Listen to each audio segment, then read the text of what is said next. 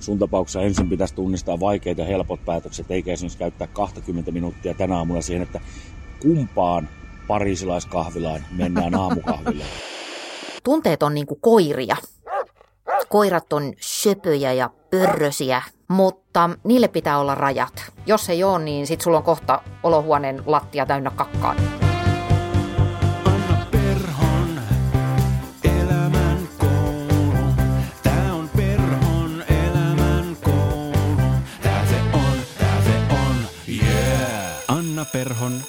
Elämän koulu.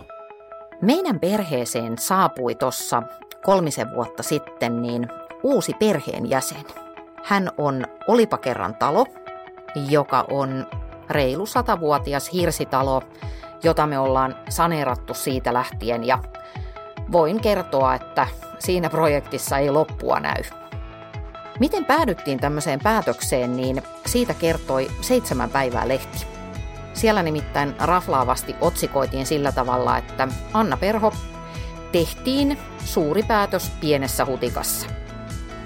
Ei välttämättä täysin valheellinen otsikko, en suosittele tätä metodia kenellekään muulle, mutta kiinnittäisin huomion tähän passiivi-ilmaisuun. Tehtiin. Nimittäin aina silloin, kun ihminen alkaa puhua passiivissa, se tarkoittaa sitä, että hän yrittää ulkoistaa vastuuta jostakin tapahtumasta itsensä ulkopuolelle. Siis just saying, että kenen hyvä idea tämän talon ostaminen oli. No, koska me eletään tämmöistä sosiaalisen median kulta-aikaa, niin tällä talolla on tietenkin oma Instagram-tili. Se löytyy osoitteesta Olipa kerran talo alaviivoilla ja silloin hirveästi fänei. Mä oon itse asiassa vähän kade sille talolle. Meikäläinen on tässä raastanut, on kuule kirjoitettu kirjaa ja on juonnettu ohjelmaa ja kirjoitettu sen seitsemän kolumnia kaikkiin lehtiin ja oltu yhteiskunnallisesti mieltä, niin kaikista mun tekemisistä way out eniten kiinnostaa tämä talo.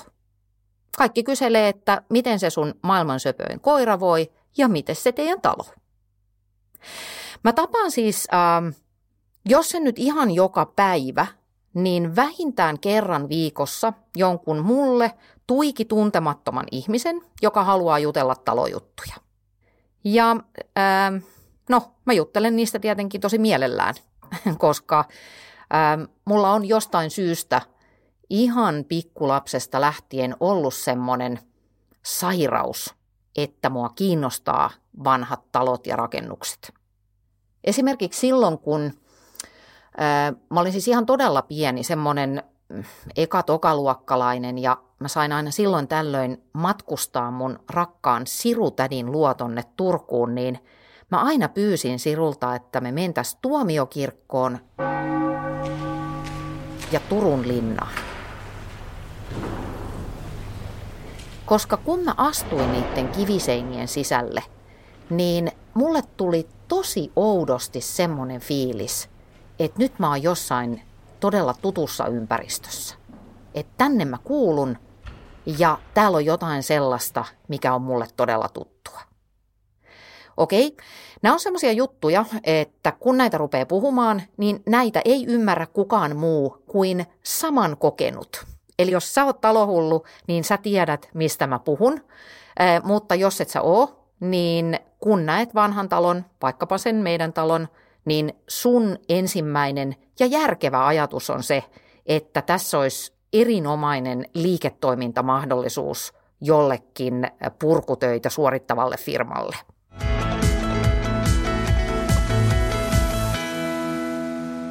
No tämän talohomman tiimoilta niin mä sain tuossa muutama viikko sitten pitkän mailin Saijalta – Öm, Saija on samassa tilanteessa kuin mä olin silloin kolme vuotta sitten, eli hän on löytänyt sen oikean vanhan talon, jonka hän haluaisi, haluaisi ottaa ja kunnostaa.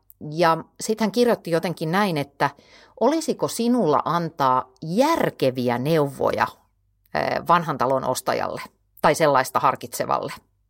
No, mä vastasin Saijalle, että jos järkeviä neuvoja kaipaat, niin kirjoitit kyllä ihan väärään osoitteeseen.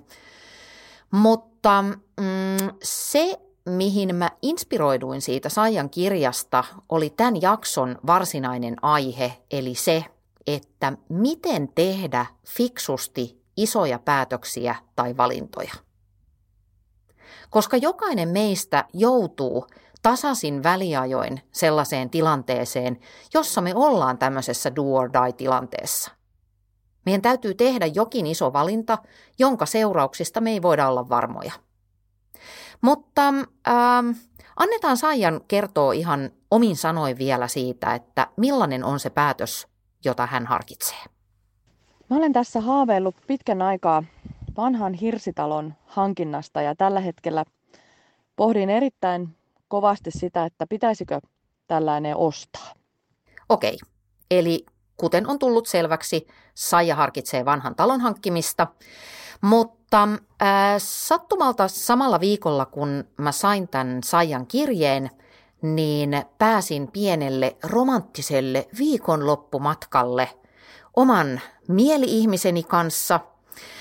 Ja mä ajattelin, että mä käytän tilaisuutta hyväkseni ja kysyn Family Maniltä, että miten hänen mielestään kannattaisi tehdä isoja vaikeita päätöksiä.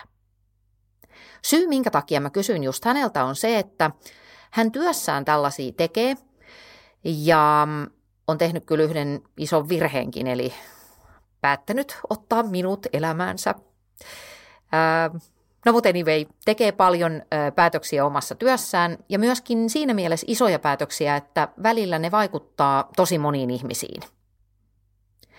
Ää, ajattelin, että saisin häneltä tulitukea, saisin häneltä jotakin sellaista, mistä olisi sinullekin hyötyä, mutta kysyttyäni en ole enää ihan varma.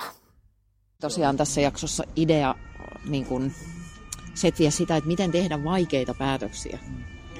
Ja ehkä sun tapauksessa ensin pitäisi tunnistaa vaikeat ja helpot päätökset, eikä esimerkiksi käyttää 20 minuuttia tänä aamulla siihen, että kumpaan pariisilaiskahvilaan mennään aamukahville. Kummassakaan ei ole koskaan oltu, todennäköisesti ei tulla menemään. Nämä on sellaisia once No, in a lifetime niin. experience ja kokeillaan jompaa kumpaa. Nimenomaan, jos se on once in a lifetime Toisen- experience, niin en mä halua mennä johonkin läävään. Sulla oli kaksi vaihtoehtoa, jotka sä et itse kartottanut.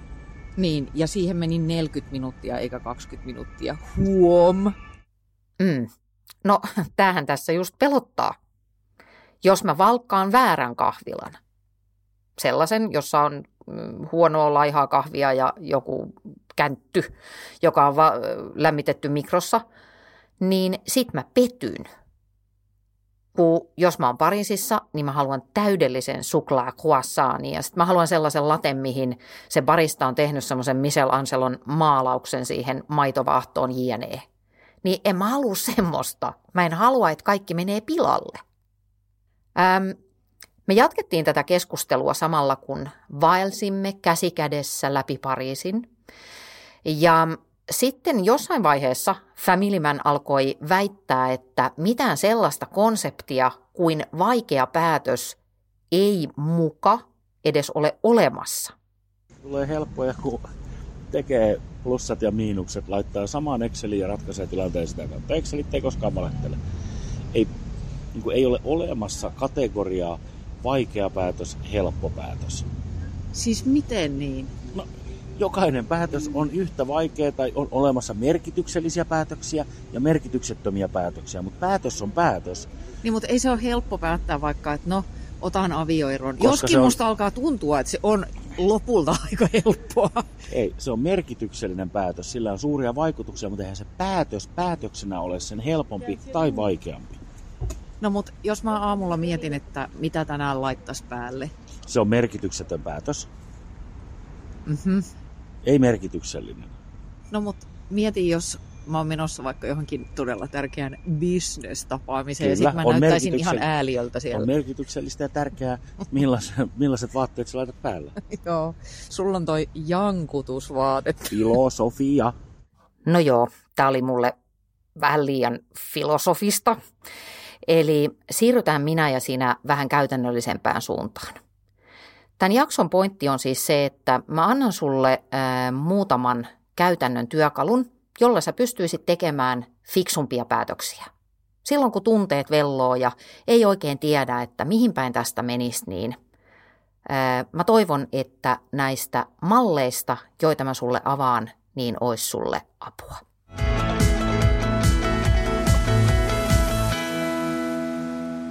Palataan tuohon Saijan storiin ensin. Mä kysyin Saijalta, että mikä tarkkaan ottaen siinä päätöksessä tuntuu hankalalta? Tämä päätös on tosi vaikea, koska mielessä pyörii 10 miljoonaa kysymystä. Mitä jos se onkin ihan kamala pommi ja kaikki menee ihan päin mäntyä? Meneekö rahat, maine, kunnia tai koko perhe? Mutta jos laitetaan kysymykset sivuun, niin vaikeinta tässä on se, että päätös ei ole millään tavalla perusteltavissa järjellä. Tässä ei ole kerta kaikkiaan mitään järkeä, ja se on se suurin este. Tätä ei pysty mitenkään järjellä selittämään tai perustelemaan. Me emme tarvitse kesämökkiä. Meillä on koti ja katto pään päällä. Kukaan ei ole muuttamassa minnekään. Tämä ei ole järkevä sijoitus. Tästä ei tule koskaan saamaan edes omiaan takaisin. Ja tiedossa on vain järkyttävä määrä työtä, hikeä, pölyä, hiirenraatoja ja tuskin kyyneliltäkään vältyttäisi. Toinen syy päätöksen vaikeudelle on se, että kukaan ei tunnu ymmärtävän, miksi minä haluan ostaa ihan kamalassa kunnossa olevan talon. Eli se klassinen, mitä muut tästä kaikesta ajattelee. Mutta sitten voisi kysyä, että miksi joidenkin muiden pitäisi ymmärtää tai mitä väliä sillä on. Niin, eli Saija sanoi tuossa, että sijoitus ei tule olemaan järkevä ja siinähän on melko varmasti oikeassa, että jos tuollaiseen rahas laitat, niin et sä niitä koskaan takaisin saa. Ähm, eli hanke ei ole järjellä perusteltavissa. No tuossa mun mielestä Saija on tavallaan ottanut jo askeleen ainakin johonkin suuntaan, koska tota, äh, nyt tiedetään, että itse asiassa silloin kun me tehdään suuria päätöksiä – niin varsinkin jos me ei yhtään paneuduta siihen järjen käyttöön tai minkäännäköiseen analyysiin, niin tunteet ohjaa meidän päätöksiä 99 prosenttisesti. Eli vaikka me kuinka tarinoitaisiin, esimerkiksi mä oon sanonut, että Juukatsus tämä talo on investointia, Tämä on tosi hyvä juttu, koska sitten olemme lähellä perhettä ja sukulaisia, kun vanhemmat vanhenevat. Ja täällähän voi järjestää vaikka minkälaista kurssitoimintaa ja tänne voi perustaa pop-up-pizzerian ja tänne voi kuule perustaa podcast-studion ja sitä ja tätä. Ja varmasti voikin, mutta sitä ennen mun pitää voittaa raaputusarvasta jotain 5 miljoonaa. Niin Nämähän on niitä tarinoita, joita me ruvetaan kertomaan itsellemme silloin, kun me vaan hirveästi halutaan jotain. Ja halu on tunne. Ja sen kanssa kannattaa olla aika skarppina, koska tämmöisissä tilanteissa tunteet hirveän helposti kuljettaa meitä kohti välitöntä mielihyvää.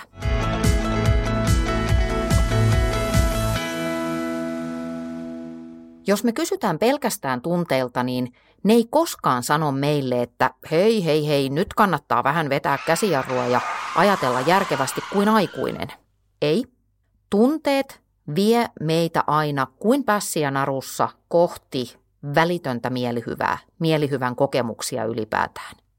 Tunteilla on tietenkin valtavasti merkitystä päätöksenteossa, mennään siihen syvemmälle vähän myöhemmin, mutta jos mun pitäisi johtaa tästä joku lause, joku neuvo, joka voitaisiin painaa iltapäivälehden tässä viisi vinkkiä päätöksentekoon palstalle, niin kyllä se kuuluisi sillä tavalla, että älä luota sun tunteisiin.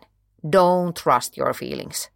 Niin kun, ä, älä usko sitä Instagram-postausta, jossa ö, lukee, että kuuntele sydäntäsi. Se on puoliksi totta, mutta puoliksi ei. Mä siteraan tämmöistä Lauri Nummenmaata, joka on yksi maailman johtavia tunnetutkijoita. Sillä on semmoinen tunnekirja, mä laitan sen kirjan tiedot tonne show notesihin, ja sieltä mä otin tämmöisen lauseen, että omat tunteensa kannattaa tiedostaa, mutta jos niitä alkaa seurata, elämästä tulee aikamoista poukkoilua. Tunteet ovat hyvä kompassi yksinkertaisissa asioissa, mutta monimutkaisissa asioissa tunne on huono neuvonantaja. Mä ehkä näin maallikkona tiivistäisin jotenkin sillä tavalla, että totta kai niitä tunteita kannattaa kuunnella. Varsinkin tällaisessa tapauksessa, mikä tämä Saijan keissi, jossa ikään kuin se koko hanke tai se koko haave perustuu aika paljon myönteisille tunteille. Niitähän siinä ollaan hakemassa, mutta niiden tunteiden ei pidä antaa päättää siitä koko hommasta.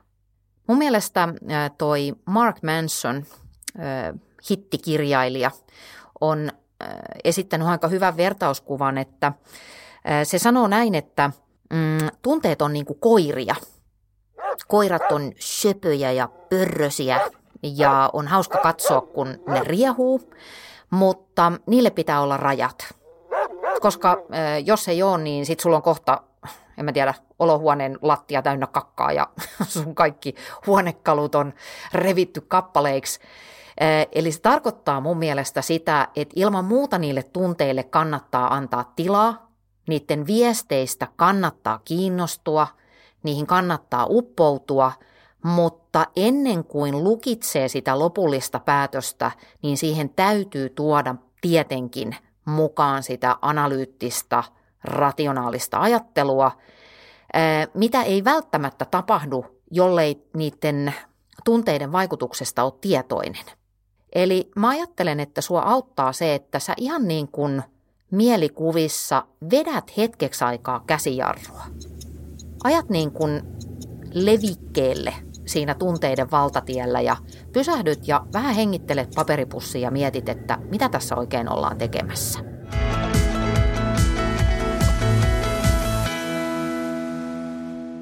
Yksi erittäin käytännöllinen työkalu tähän työhön on se, että sä pohtisit aika perusteellisestikin, että mitä tästä päätöksestä seuraa pitkällä aikavälillä. Jos mä vaikka ostan heti jotain, mitä mä haluan, tai jos mä survon ton donitsin suuhuni, mikä on tossa, vaikka mun oikeasti piti ottaa salattia sitruunavinegretillä, niin mä saan siitä paljon mielihyvää hetkellisesti. Mutta mitä vaaka näyttää, mitä verensokerimittari näyttää, mitä mun luottotili näyttää, jos mä aina meen näiden tunneimpulssien vietävänä. Niin tässä olisi tämmöinen harjoitus, mitä voi treenata sillä hetkellä, kun miettii, että ää, teenkö X vai Y. Eli ää, mieti sitä, että millaisia vaikutuksia tällä kyseisellä päätöksellä on seuraavan kymmenen tunnin aikana – kymmenen päivän aikana, kymmenen kuukauden aikana, kymmenen vuoden aikana. Millaisia vaikutuksia, millainen merkitys tällä on, jos mä suhteutan sitä mun tulevaisuuteen, tulevaan elämään. Mä voisin heittää tähän semmoisen esimerkin omalt kohdalt, kun ö, mä aikanaan mietin aika pitkään, lähes kaksi vuotta sitä, että Lähtisinkö radiotyöstä, joka oli mulle erittäin rakasta, siitä sai hyvää liksaa ja sitten siitä liksasta vielä niin kuin ilahtui aina kun se oli tullut tilille, koska se työ oli niin hauskaa, että mun mielestä oli niin kuin pikkusen sillä rikollista, että siitä maksettiin. Siinä oli paljon kaikkea hyvää ja sitten ne työajat, okei, piti herätä tosi aikaisin aamulla, mutta sitten toisaalta työpäivä oli päättynyt noin puoleen päivään mennessä yleensä, niin onhan sekin aikamoinen etu. Ja sitten ehti vielä puuhailla kaikkea muuta.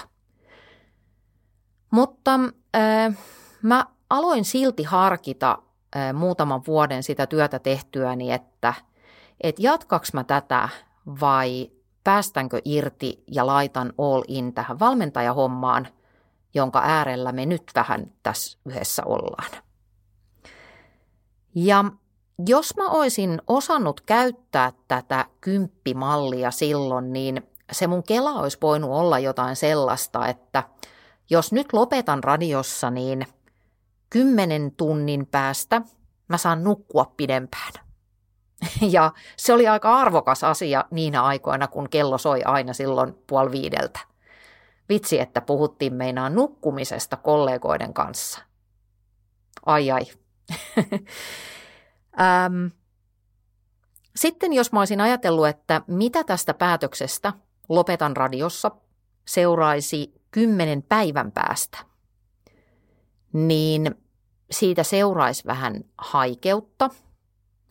Ja sitten, jos täysin valmistautumatta olisi hypännyt tuommoiseen tommoseen kuvioon, niin sit siitä olisi seurannut huolestuneisuutta. Eli olisi tullut sitten yrittäjälle mieleen, että mistä mä saan seuraavan kuukauden palkan. Kymmenen kuukauden päästä se kalenteri olisi täyttynyt muilla asioilla ja niin tietysti sitten kävikin. Ja kymmenen vuoden päästä, siitä lopettamisesta ei nyt ihan niin paljon vielä ole aikaa, mutta kymmenen vuoden päästä tässä on käynyt sillä tavalla, että mä oon opetellut ja oppinut ihan kokonaan uudenlaisen ammatin ja siitä on seurannut valtavasti kaikkea tosi mielenkiintoista ja hyvää mun elämään, mitä mä en olisi koskaan voinut tietää sillä hetkellä, kuin se päätös syntyi. Se syntyi muuten tavallaan Jukka Jalosen ansiosta. Tiedät tämän tarinan jo, jos kuuntelit välitunnin tiistaina. Välitunti on elämänkoulun tämmöinen palautejakso. Siellä rehvastelin sillä, että sain LinkedIn-päivitykseen Jukka Jaloselta kommentin, mutta ei mennä nyt siihen enää. Mä vaan ihan lyhyesti kerron niille, jotka ei sitä, sitä välkkäriä kuunnelleet, niin kävi sillä tavalla, että kun mä olin keskellä tätä päätösprosessia, että jatkanko radiossa vai enkö jatka, niin mä olin lupautunut juontamaan sellaista hyvän tekeväisyystilaisuutta.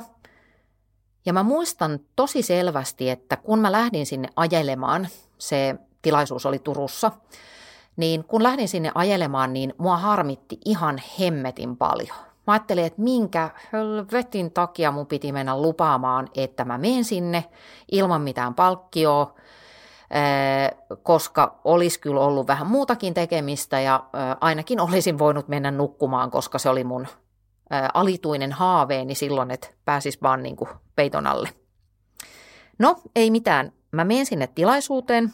Siellä oli puhumassa Jari Saraspoa, joka on ikiesikuvani, ja sitten siellä oli Jukka Jalonen.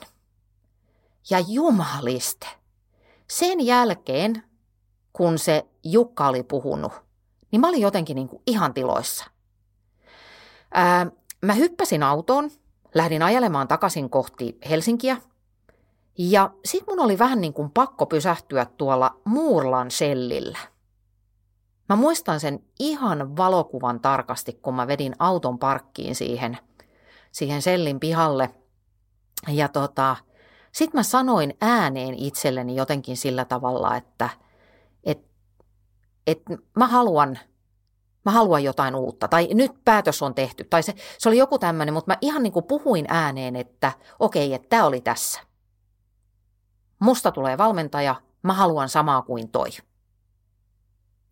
en siis kuvitellut, että alan jääkiekkovalmentajaksi, mutta se puhe vaan teki muhun niin suuren vaikutuksen, että se jotenkin sitten lopulta kirkasti sen päätöksen. Ja äh, vaikka mua pelotti, mua siis tietenkin pelotti taloudelliset asiat, mua pelotti se, että mä joudun katumaan, koska se radiotyö oli niin älyttömän hauskaa ja meillä oli ihana tiimi ja se meidän ohjelma oli, vaikka itse sanonkin, niin se oli ihan superhyvä.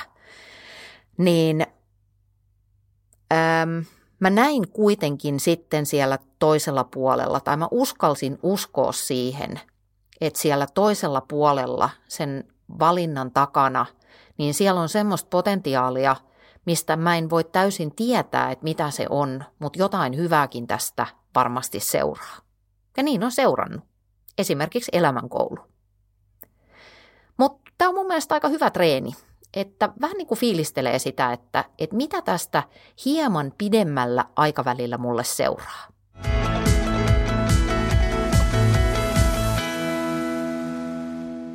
No, sitten seuraava työkalu olisi se, että ää, päätä edes jotain. Ja tämä on mun mielestä todella käyttis. Kahdesta syystä. Ensinnäkin se, että semmoinen niin kuin ihan loputon jahkaaminen ja erilaisten vaihtoehtojen optimointi ja semmoinen niin kuin vatkaaminen ja meinaaminen, niin sehän on ihan superkuluttavaa. Se stressaa sua jatkuvasti, ää, jollet sä päätä jotain. Eli ei-päätöskin on päätös. Eikö se ole paljon kivempaa? Ajatellaan vaikka, että sä asioit jonkun muun ihmisen kanssa ja sulla on joku ehdotus sille, sanotaan vaikka joku asiakas, jolle sä olisit myymässä jotain, niin sehän on niin kuin jotenkin tosi, tosi ikävää, että se toinen ei kerro, mitä se haluaa. Et usein on paljon vapauttavampaa kuulla, että ei kiitos, emme ole tällä kertaa kiinnostuneita – kuin jäädä semmoiseen ikuiseen, että no palaillaan ja kattellaan ja me vähän mietitään luuppiin. Niin se sama pätee myöskin itseen. Sitten totta kai siis tilanteet vaihtelee, mutta mä sanoisin, että jos tuntuu ihan niin kuin ylenpalttisen vaikealta, että juuri nyt mä en pysty päättämään, että onko vanhan talon hankkiminen hyvä juttu vai ei, niin mitä jos sä teet semmoisen määräaikaispäätöksen? Teet itse kanssa semmoisen sovinnon, että mä päätän, että seuraavan kahden viikon aikana mä en tee yhtään mitään edistääkseni tätä asiaa. Ja sitten kahden viikon päästä, niin sit mä voin taas ruveta tätä niin kuin uudestaan ajattelemaan.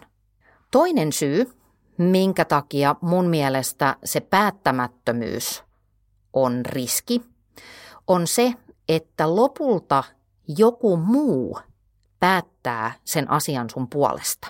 Mä otan esimerkin. Mulla on yksi semmoinen tuttu, Tiina, nimi muutettu, joka on ollut 20 vuotta samassa työpaikassa. Hän on aikanaan pitänyt siitä työstä, mutta 20 vuotta samassa duunissa on aika pitkä aika. Ja nyt menemättä yksityiskohtiin, niin työpaikan ilmapiiri ja johtamistapa ei ole kyllä niin kuin mistään oppikirjasta. Mä taannoin kysyin Tiinalta, että, että mitä hyvää siinä työpaikassa on, koska mä ajattelin, että pakko on olla jotain. Hän valittaa siitä koko ajan, mutta ei myöskään irtisanoudu. Ja mä kysyin, että mitä hyvää siinä paikassa on. Niin hän sanoi silmänkään rävähtämättä, että ei mitään. Eli hän pysyy työpaikassa, jota hän käytännössä inhoaa. Mutta hänellä olisi ihan todella relevantti vaihtoehto tälle käyttäytymiselle. Tiina on nimittäin tämän päivätyönsä ohella perustanut toiminimen ja tämän toiminimen alla hän harjoittaa ihan toista ammattia, siis yrittäjänä.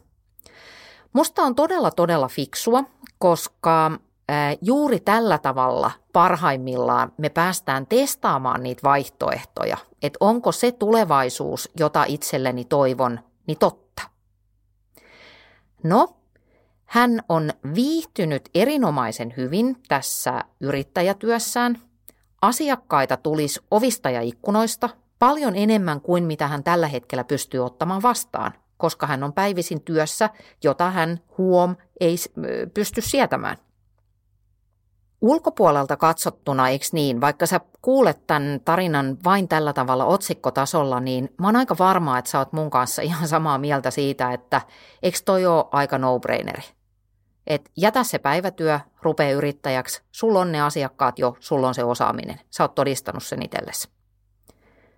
Mutta jostain syystä tämä on Tiinalle ylivaikea päätös. Öm, siihen varmaan liittyy se, että, että vakkarityössä on ne tietyt turvallisuuselementit, että vaikka se työ on joka päivä niin kuin lähestulkoon voisi sanoa vastenmielistä, tai ei ehkä se työn sisältö, mutta se, se kaikki muu siinä ympärillä, niin hän on siihen aivan loppu, ja se syö häntä sisältä, niin sitten toisaalta siellä vaakakupissa toistaiseksi painaa enemmän se, että sieltä tulee palkkaa kerran kuussa. Kun taas yrittäjänä sä joudut, joudut sitten siihen tilanteeseen, että sä et koskaan tiedä, että kuka ensi viikolla tai ensi kuussa sen sun liksan maksaa, vaikka hänellä toisaalta on jo aika paljon evidenssiä siitä, että ihan hyvin siinä käy, plus että en malta olla sanomatta näissä työpaikan vaihtamisjutuissa, että me eletään semmoista työvoimapulan aikaa, että erittäin harva työpaikan vaihtamiseen liittyvä päätös on millään tavalla mikään elinkautinen. Että kyllä sinne menneeseen pääsee aina takaisin. Varsinkin jos sulla on jo sata vuotta työkokemusta jostain duunista, niin kuin esimerkiksi Tiinalla on.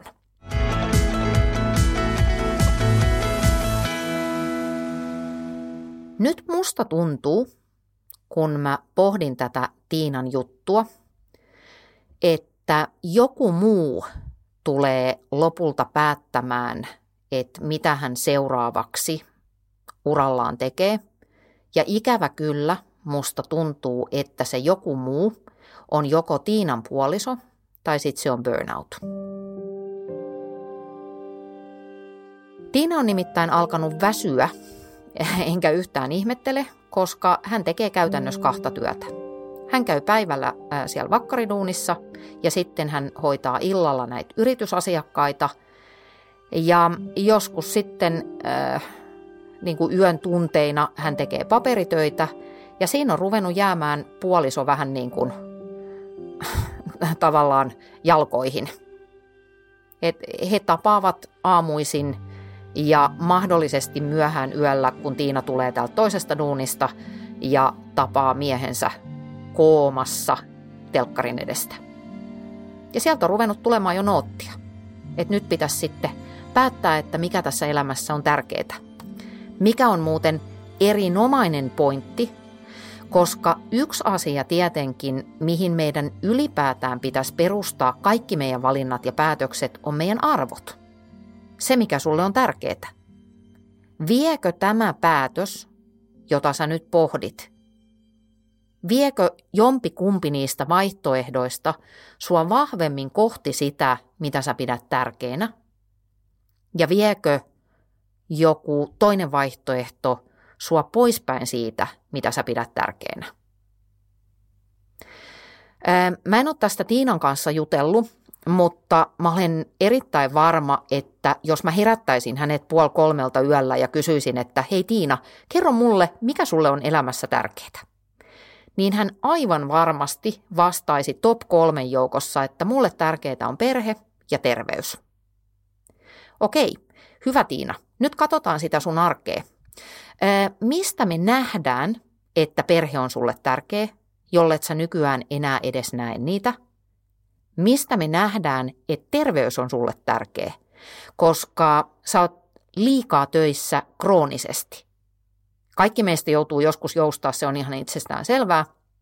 Mutta jos sä vedät tuommoista 12-14 tunnin päivää niin kuin kuukausi, jopa vuositolkulla, niin kaikki tajuaa, että lopulta siitä ei seuraa mitään hyvää. Edessä on se päivä, jolloin sun kroppa sanoo ei. Sun keho päättää, että nyt me tehdään sillä että tämä hulluttelu loppuu ja sä teet yhtä työtä, mutta sitä ennen sä et tee mitään työtä, koska sä oot niin loppu. Tämä ei myöskään tee meille hyvää se, että me jäädään odottamaan jotain taianomaista oikeaa hetkeä tai momentumia tai jotain ulkopuolista välintuloa näissä meidän päätöksissä, niin se ei tee meille hyvää sen takia, että aina silloin, kun me ruvetaan ää, luovuttamaan valtaa, hallintaa, kontrollia, päätöksiä – meidän itsemme ulkopuolelle, niin meidän hyvinvointikäyrä lähtee välittömästi semmoiseen vapaaseen pudotukseen. Koska ihmiselle se autonomian tunne, se tunne, että sä oot se, joka johtaa sun elämää, se on ihan älyttömän tärkeä. Ja sen takia ei ole fiksua antaa muiden päättää. Että kyllä tässä aina pitäisi niin kuin jotenkin yrittää osallistua siihen päätöksentekoon aina silloin, kun voi.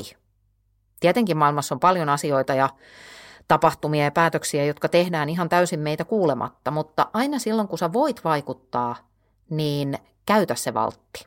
Suuret päätökset pelottaa ja se on tosi inhimillistä ja siinä mielessä niistä tunteista, vaikka mä niistä varottelinkin, niin toki niistä on paljon myöskin hyötyä. koska eihän ne ainoastaan niin kuin työnnä sua johonkin, vaan ne saattaa pitää sua myöskin loitolla jostakin. Ähm, mä kysyin Saijalta ihan uteliaisuuttani, että mikä on Saijan pahin pelko tässä hänen keississään? Pahinta, mitä voi tapahtua, jos en osta taloa, niin on se, että joku muu tekee sen ja, ja toteuttaa mun unelman. Mutta toisaalta sitten muutaman vuoden terapian jälkeen niin saatan olla ihan hyvässä mielenterveystilassa ja sanoa, että ehkä näin ei sitten ollut tarkoitus tapahtua. Hmm, kyllä mä ymmärrän, ymmärrän Saijaa tosi hyvin, että noin kyllä täsmälleen niitä samoja tunteita, joita mä itse kävin silloin läpi, kun sitä talon ostamista siinä sitten kuitenkin jonkun verran niin kuin jahkailtiin semmoinen parisen kuukautta, niin kyllä nimittäin ahdisti, kun mä ajattelin, että kaikki muutkin haluavat ostaa tämän talon ja kuinka harhaista se olikaan, koska aika harva sit lopulta kuitenkaan innostuu sellaisesta hankkeesta, jossa ää, käytännössä meille jäi siitä hirsirungosta semmoinen, no sanotaan niin kuin puolet ja kaikki muu on jouduttu uusimaan ihan sen niin kuin lahon vuoksi. Että jälleen kerran ne tunteet ja semmoinen katteeton spekulointi otti siinä tilanteessa vallan. Mutta pääsen kyllä tosi hyvin kiinni tuohon, mitä, mitä Saija tuossa tuskailee.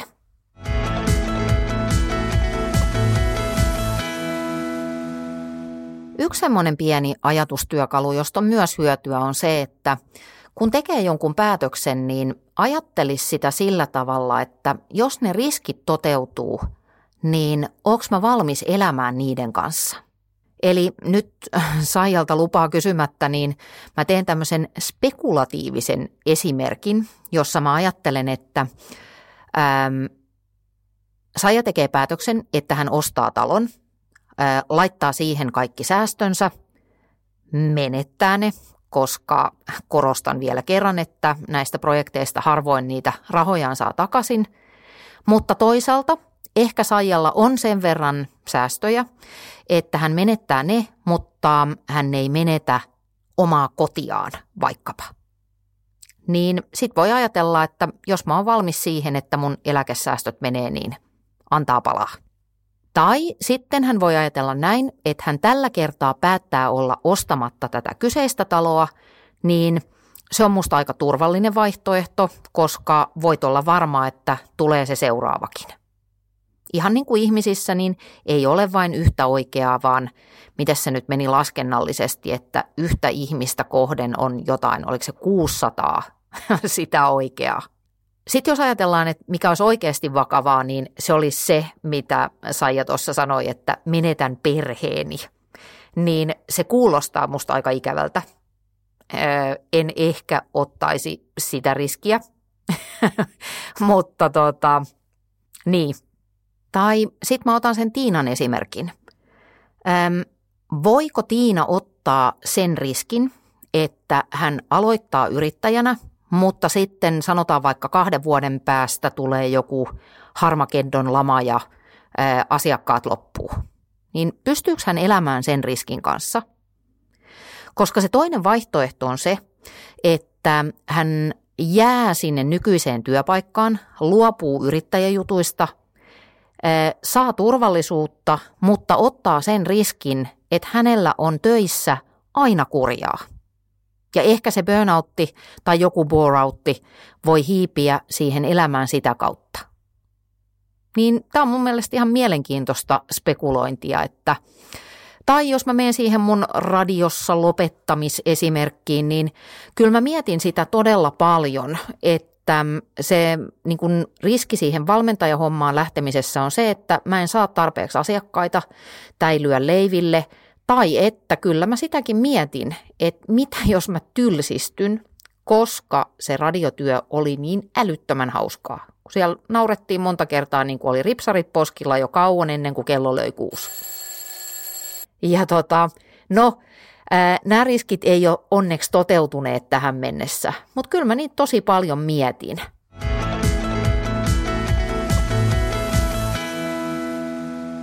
Sitten tulee tämmöinen vinkki, joka kuulostaa varmaan niin kuin tyhmältä, koska tämä on niin itsestään selvä. paperilla.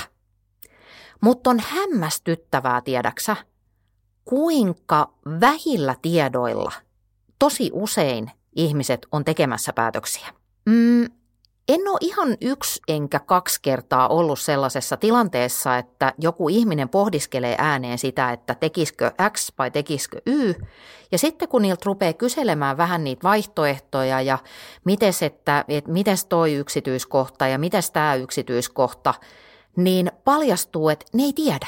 Eli ähm, siinä päätöksessä ollaan juututtu johonkin semmoiseen ihmeelliseen fantasiamaailmaan, jossa spekuloidaan vaihtoehdoilla, jotka ei välttämättä ole niin kuin totta tai sille oikeasti olemassa.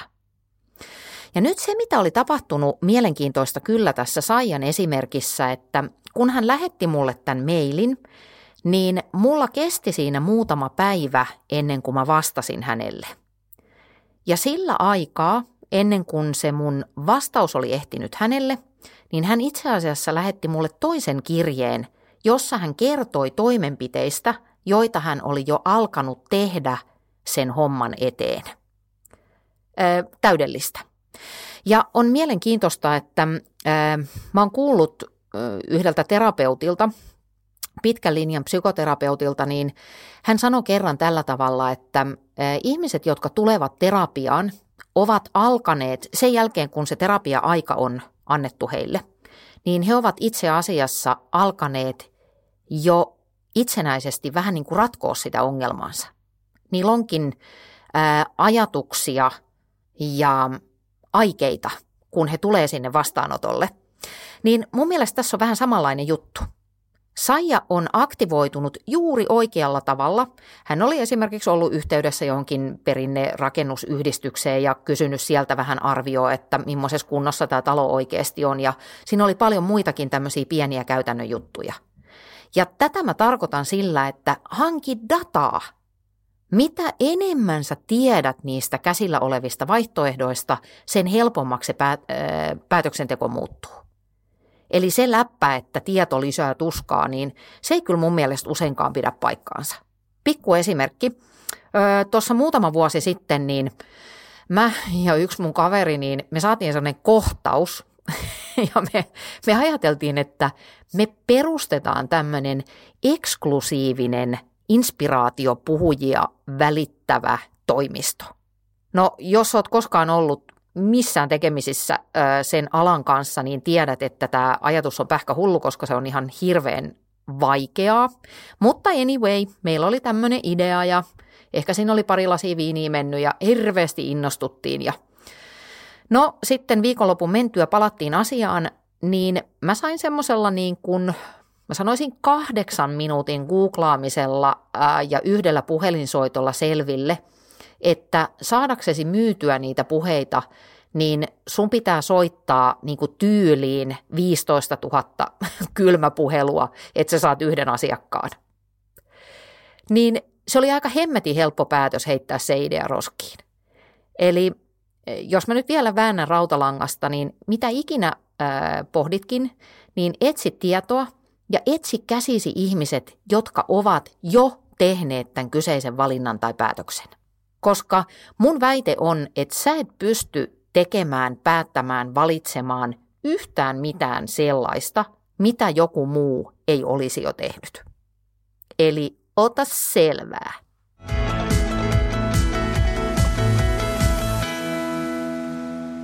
Sitten tämä seuraava ohjeistus liittyy siihen, mihin suuntaan mä tuolla aikaisemmin vähän jo vihjasinkin – Kato, kun mä puhuin sulle tästä Tiinan keissistä, niin mä sanoin jotenkin sillä tavalla, että sullakin on varmaan siitä heti joku valmis mielipide, vaikka sä et tunne koko henkilöä, sä et tunne sen tapauksen yksityiskohtia, niin mä uskon, että sulla olisi silti melko validi näkemys siitä, että mitä Tiinan kannattaisi tehdä.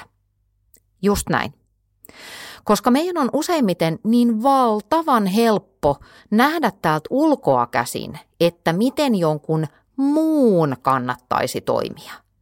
Mutta sitten kun pitäisi niin kun neuvoa itseä tai ää, noudattaa niitä omia neuvoja joka on itse asiassa maailman vaikein neuvo, niin jopas muuttuu vaikeaksi. Ja se harjoitus tässä meni sillä tavalla, että asetu ikään kuin itsesi ulkopuolelle. Me seisomaan sinne itse ulkopuolelle ja mieti sitä, että mikä olisi Annalle hyväksi? Mikä olisi Saijalle hyväksi? Mikä olisi Tiinalle hyväksi? Eli ajattele, että mm, sä olet sun hyvä ystävä tai joku rakas ihminen, jolle sä haluat pelkkää hyvää ää, ja siksi pyrit antamaan hänelle mahdollisimman analyyttisen näkemyksen siitä, että miten tässä tilanteessa kannattaisi toimia, millainen valinta kannattaa tehdä. Todella toimiva harjoitus ja toimii vielä paremmin, jos kirjoitat tämän vastauksen paperille. Yksi mun mielestä todella kiva tämmöinen ajattelun malli on se, että kun sä mietit sitä edessä olevaa päätöstä, niin tekeekö se sun elämästä kivempaa? Se, että sä valitset jonkun vaihtoehdon, niin näetkö siellä toisella puolella ihmisen, jonka elämä on jotenkin kivempaa tai kepeämpää tai tyydyttävämpää? Ja mä puhun tästä nimenomaan sillä pidemmällä aikavälillä, koska päätökset usein merkitsee isoja muutoksia ja muutokset on ihmiselle ihan jo luontaisesti aika vastenmielinen juttu. Me ollaan muutosvastaisia olentoja. Mutta sitten kun niistä, niistä suurimmista ö, vastoinkäymisistä tai hankaluuksista on selvitty, niin millaisen tyypin sä näet niiden toisella puolella? Näetkö siellä vapautta tai kasvua tai jotain sellaista, mitä sä et sen nykyisen vaihtoehdon kanssa, sen vaihtoehdon, jonka kanssa sä nyt elät, niin sä et näe sellaista tapahtuvan juuri nyt. Niin jos sä näet siellä jotain tollasta, niin silloin mä kyllä kiinnostuisin siitä, mikä on tuntematonta. Tai päinvastoin. Jos sä näet jossain vaihtoehdossa sellaisen näyn, että se tekee sun elämästä jotenkin pienempää tai ankeampaa tai ahtaampaa, niin onko se sitten se värttiä? Tässä kohdin ehkä, vaikka mä nyt julmistelin siitä, että älä kuuntele tunteitasi, niin toisaalta sitten tekee mieli vetää tässä vähän mattoa alta ja sanoa sillä tavalla, että ehkä me ihan lopulta tehdään parhaat päätökset intuition varassa. Intuitiosta on sanottu, että se on täysin puhdasta tietoa. Se on jotain sellaista, mikä jalostuu sinussa vuosien varrella. Se on hiljasta tietoa, kokemuksia, havaintoja. Mm, se on semmoinen cocktail, joka lopulta tislautuu tosiaan täysin puhtaaksi tiedoksi. Ja kun me rauhoitutaan sen äärelle – sitä voisi kutsua sanalla vaisto tai kuudes aisti tai sisäinen ääni, vaikkei ne nyt mitään kauhean tieteellisiä termejä olekaan. E, intuitiohan on, sitä tutkitaan paljon ja se on ihan olemassa oleva ilmiö. Esimerkiksi toi Jenkkien merivoimissa on laitettu miljoonia siihen, että sotilaiden intuitiotaitoja treenataan. Mutta anyway, Mä ajattelen sillä tavalla, että lopulta se vaisto, tai miksi sitä haluatkin kutsua, niin se kertoo sulle, mikä on oikein. Ja ehkä vielä on hyvä pitää mielessä se juttu, että useimmat ihmiset eivät kadu elämässään sitä, mitä ne on tehnyt, vaan ne katuu sitä, mitä ne jättää tekemättä. Jos tykkäsit tästä jaksosta, jaa se sun kaverille. Tilaa mun uutiskirje annaperho.fi kautta uutiskirje. Ja Spotifyssa voit painaa sitä seuraan nappia, niin sen jälkeen sä oot kaikista näistä ohjelmista pääsemättömissä. Uutiskirje sisältää aina pienen tiivistelmän näistä kaikkein olennaimista olennaisimmista action pointeista, mitkä tässä jaksossa oli. Ja silloin tällöin sä saat myöskin kotiläksyjä semmoisen tehtäväkanvaasin muodossa.